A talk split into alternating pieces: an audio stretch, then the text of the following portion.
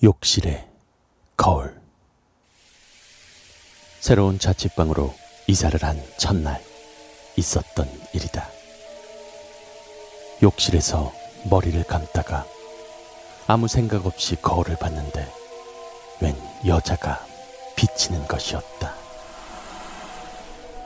좀 구부정한 자세로 거울을 통해 나를 가만히 바라보는 것이었다.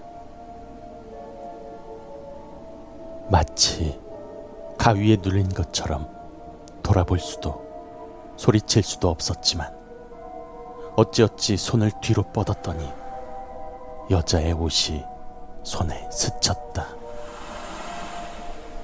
만져지는 것을 보니 실체가 있는 사람이구나 싶어 일단 안도감이 들었지만 무서운 느낌에는 변함이 없었다. 거품 때문에 눈을 깜빡이는 찰나 여자는 욕실 문을 열고 나갔다. 곧 뛰어나가서 집안을 살펴보았더니 현관은 잠겨져 있었고 창문은 잠겨 있지 않았다. 방 안 곳곳을 둘러봤지만 사람이 숨을 만한 공간은 어디에도 없었다. 아무리 생각해도 손에 닿았던 옷의 감촉이나 나갈 때 동작이 사람 같았기에 누가 창문으로 들어왔던 건가? 하고 생각했다. 그런데 다음날 욕실에 들어가기 전에 현관과 창문을 점검했는데도 또 그 여자가 나타났다. 여자는 어제와 마찬가지로 잠시 나를 보고 있더니 문을 열고 밖으로 나갔다. 나는 그동안 한 발자국도 움직이지 못하고 굳어 있었다.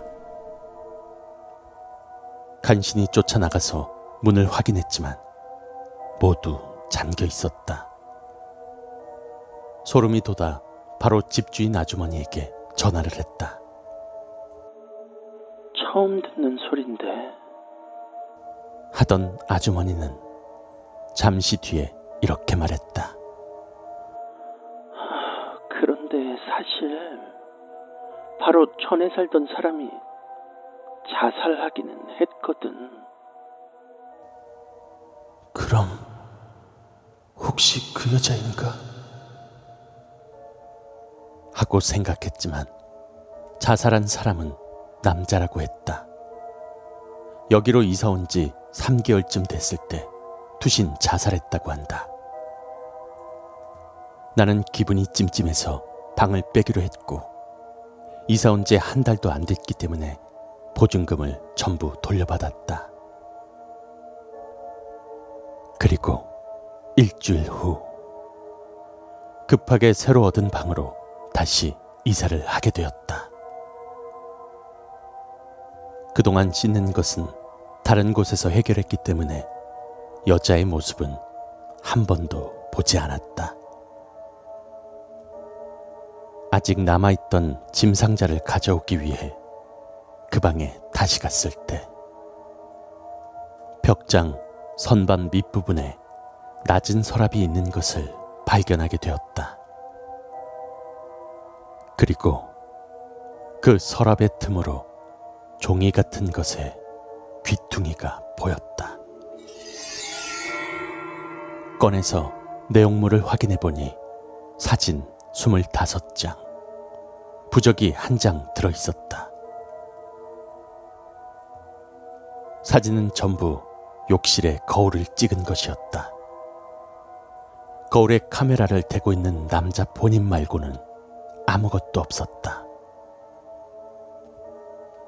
그런데 사진을 계속 넘겨보니 중간부터는 남자 뒤에 욕실 문이 열려 있었다. 단지 그뿐인 사진이었다. 하지만 나는 등골이 오싹해져서 더 이상 있을 수가 없었다. 사진을 던지듯이 원래 자리에 놓고 그 방을 뛰쳐나왔다. 사진 속의 남자가 자살했다는 그 남자라면 무엇 때문에 이런 사진을 찍은 것인지, 남자는 무엇을 찍으려고 했던 것인가? 그런 생각을 하니 더 이상 그곳에 있을 수가 없었던 것이다.